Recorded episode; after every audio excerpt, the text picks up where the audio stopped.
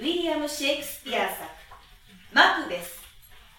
この物語が書かれたのは1606年、江戸時代の初めである。スコットランド王国の将軍マクベスはノルウェーとの戦争で勇猛果敢に戦って勝利を収めた。1、戦場からの帰り道。荒れた野原でマクベスは戦友のバンコーらと共に3人の魔女に迎えられる。暗くなったかと思うとまた日が差す。こんなおかしな日は初めてだ。なんだあれは。忍びと姿で惨めななりはこの世のものとも思われん。3人揃ってひび割れた指を唇に当てた。どうやら女のようだ。お前らは何やつだ。おめでとうマクベス、グラームズの領主殿。おめでとうマクベス、行動の領主殿。おめでとうマクベス、やがて王になる人。何驚くマクベス、あの輝かしい言葉に。お前たちは幻か、それとも実在か。俺の戦友は思いがけない出世と王の位を予言されて夢見心地だ。俺にも何か言ってくれ。時の流れを見通し、目を出す種と朽ちる種とが見分けられるなら、さあ言ってくれ。めでたい、めでたい、めでたい。マクベスよりは小さいがずっと大きい。不幸だがずっと幸せだ。子孫が王になる。だがお前はならん。バンコーもマクベスもめでたい。次第に霧が深まって不意にあたりが暗くなる。待て貴様ら、もっとはっきり言え。俺は確かにグラウムズの領主だ。だが行動の領主ではない。まして王になるなどと。どこからそんな予言を手に入れた。答えろ。3人の魔女は答えもせずにさっと姿を消してしまう。あ、泡のように消えた。風の中へ溶け去った。おい、誰だあれは。向こうから来るのは。駆けつけたのはダンカン王の使者ロスである。ご勝利のお知らせに。王はご満悦です。そして命じられました。貴殿を行動の領主とすることを。行動の領主は存命だ。なぜそんな仮儀を着せようとなさる。この戦争で敵方に寝返ったのです。それで処刑されることになりました。いやありがたい、恐縮です。その時マクベスの心の内に次のような思いが湧き上がった。予言の2つは当たった。グラームズの領主、そして行動の領主、そして最大のものがその先にある。王の位をかけた壮大な縛りにふさわしい華やかな幕開きだ。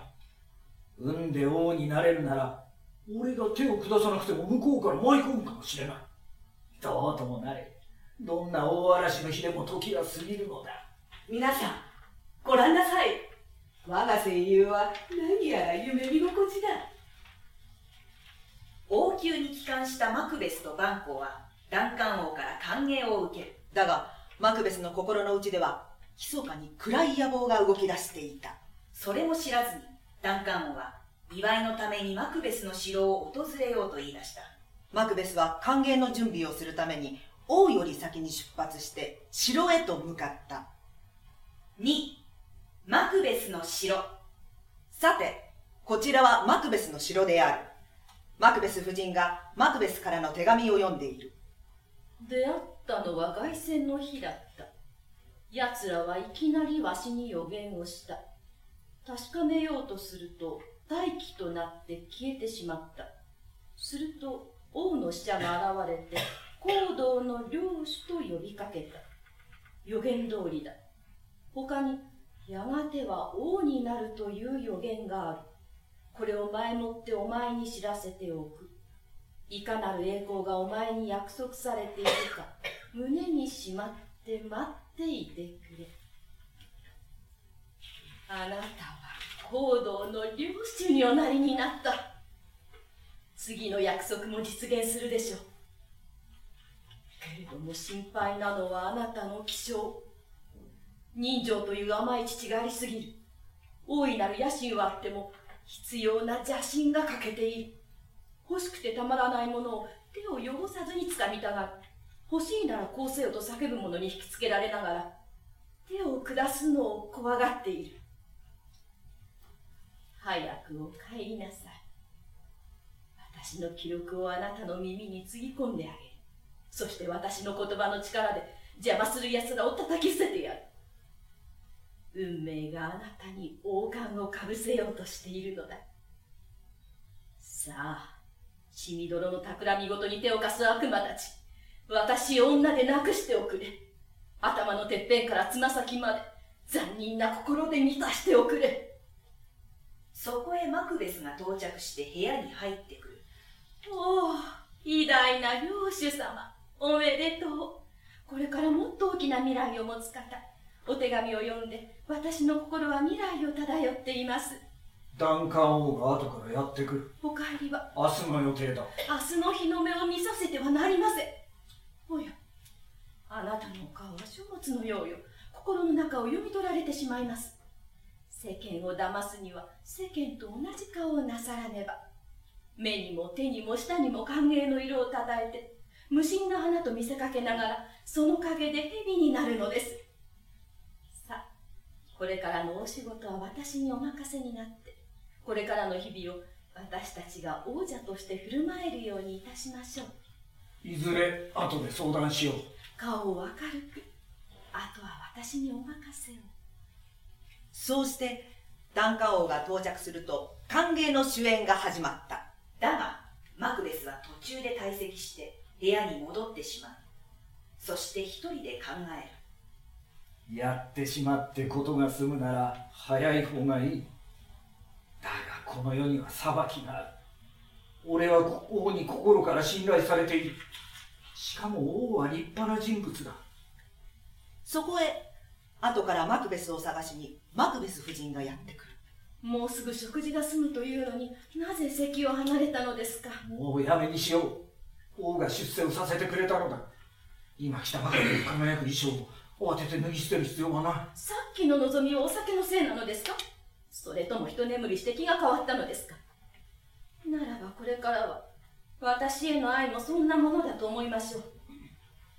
思うことは勇敢なのに実行を恐れるのですか。あれほど王冠を欲しがりながら自分は臆病者だと決め込んで生きるのですか。やめてくれ。男にふさわしいことなら何でもやる。だが、どんな過ぎれば男でも人間でもない。それでは、計画を打ち明けたのはどんなけだものだったのですか。やってみせると言ったあなたは男だった。もっと進めばますます男らしくなります。あの時はいつどこでやれるか見当もつかなかった。それでもやろうとおっしゃった。それが今、すべて条件が揃ったのに尻込みなさる。私だって子供に乳を飲ませたことがある。乳房に吸い付く赤ん坊の可愛さも知っている。だがその気になれば、乳首を口からひったくり、脳みそをえぐり出しても見せましょう。一旦こうと誓ったからには。もしやり損なった。やり損なう。勇気を絞り出すのです。やれます。王が眠ったら、護衛の二人にとっぷり酒を飲ませます。酔って眠りこけてしまえば王は裸同然、どうにでもなります。護衛に罪をなすりつけることもできます。男の子だけを産むがよい。その気性では男しか産めないだろう。そうだ、酔いつぶれた護衛に血を塗りつけて短剣も護衛のものを使おう。奴らの仕業に見えるだろう。誰が疑うものですか。あとは大げさに王の死を嘆いてみせればいいのです。よし、腹は決まった。3. マクベスの城。その夜、真夜中、2人は計画を実行に移した。マクベスは王の寝室に忍び入り、マクベス夫人は中庭の陰で帰りを待ち構えた。そこへ不意に、誰だそこにいるのはとマクベスの叫び声が聞こえた。マクベス夫人は一瞬しくじったかと不安になる。そこへ階段を降りてマクベスが現れる。やってしまった。見ろ、この手を。血まみれだ。次のまで一人が笑った。するともう一人が人殺しと叫んだ。だがすぐまた眠ったようだった。二人とも王子です。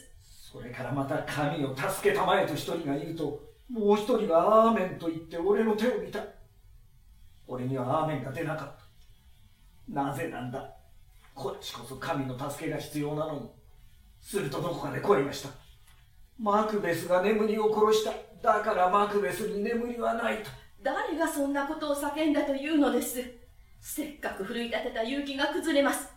さあ、この水でその手から罪の印を洗い流してしまいなさい。おや、どうして短剣を持ってきたのですか。部屋に戻してきなさい。そして護衛に血を塗りつけてくるのです。もう行くのは嫌だ。やったことを思うだけでゾッとする。見たくもない。この意気地なし。短剣をよこし。眠った人間も死人も人形同然。子供じゃあるまいし、誰が絵に描いた悪魔を怖がるものか。まだ王の血が流れていたら、護衛の顔にたっぷり塗って罪をなすりつけてやる。マクベス夫人が2階に上がってゆくと、まもなく外からトントントンと戸を叩く音が聞こえてくる。あの音はどこから響いてくるのだ。どうした。俺はビクビクしている。なんということだ、この手は。ああ、今にも両の目をくり抜きそうだ。大海原の水につけてもこの血を洗い流すことはできまい。いや、かえって大海原を真っ赤に染めてしまうだろう。全てをし遂げたマクベス夫人が階段を降りてきて、後ろからマクベスに近づく。私の手も同じく真っ赤。しかし、あなたと違って私の心臓は青ざめてはいない。ちょっと水をかければきれいに消えてしまう。すべてはわけのないこと。誰か叩いているわ。南の入り口ね。さあ、部屋へ帰りましょう。4、一夜明けたマクベスの城。翌朝、王は死体となって発見された。マクベスが王の家来たちと挨拶を交わしているところへ、マクダフが知らせに来る。ああ、一大事だ。ひどい、ひどい。とても口では言えません。一体どうした。破壊の手がついに無情の宝を。極悪非道の殺人者が聖なる王宮に押し入ってお命を奪い去った。何と言った。お命を。まさか王のことか。部屋へ行ってみろ。無残で目も当てられない。俺に言わせず見に行ってくれ。レノックスが駆け出して王の寝室へ上がってゆく。続いてマクベスが後を追った。すると入れ違いにマクベス夫人が現れ、一体何事です。ああ、女の方なら聞くだけで気を失うでしょう。王のお命が奪われました。ああ、なんということでしょう。そこへマクベスが息を切らしてレノックスと共に王の部屋から降りてくる。俺は1時間前に死んでいたらよかった。そうすれば幸せな一生を過ごせたに違いない。ああ、この世の大切な宝がなくなってしまった。あるのはガラクタばかりだ。ダンカン王の息子マルコムがレノックスに問いかける。下手人は誰だ。お月の者としか思われません。二人とも顔や手にべっとり血のりの跡。血のついた短剣もそのまま枕の上に転がっておりました。両人とも乱心の様子。宙を見つめておろおろするばかり。人の命を預けるに足るものとは思われません。つい二人を手にかけてしまった。逆情のあまりとはいえ、もう取り返しがつかない。なぜこうしたのだ。誰が冷静でいられるものか。王に対する敬愛の念、それが理性の綱を振り切ったのだ。王の亡骸を見よ。白金の肌に黄金色の血潮が伝え、えぐられた傷口は破壊の手が命の城壁に突き入った突破口かと見える。そして傍らには罪の色にまみれた下手人と、巣羽元まで血のりの鞘を吐かせた短剣。誰がじっとしていられるものか。王を愛する心と勇気とがあるなら。ああ、お願い、私はちらへ連れてき。一同の目の前で万光が断固犯人を追及し、それと戦う決意を表明すると、誰もが賛同の声を上げた。だが王の二人の息子は身に危険の及ぶことを恐れて国外に逃亡してしまう。さて、マクベスは魔女の予言通り王の位を引き継いだ。公はマクベスについてこんな感想を抱いている。マクベスはとうとう手に入れた。王の位、領主の地、すべて魔女の予言通りだ。しかも汚いやり方で得たらしい。ならば俺にも望みはあるかもしれない。そしてマクベスも万公についてこう考える。恐ろしいのは万公だ。生まれながらの気品、それが恐ろしい。あの男はどんなことでもやりかねない。あの不屈の魂、あの女たちや万公の子孫が代々王になると述べた。ならばこの俺は王位を赤の他人にもぎ取られて一代限りで終わるのか。万公のためにこの手を汚して王を殺したのか。何者にも代え難い不滅の宝を万公を王にしてやるために。運命め、その手は食わぬぞ。さあ姿を現せ、俺と勝負しろ。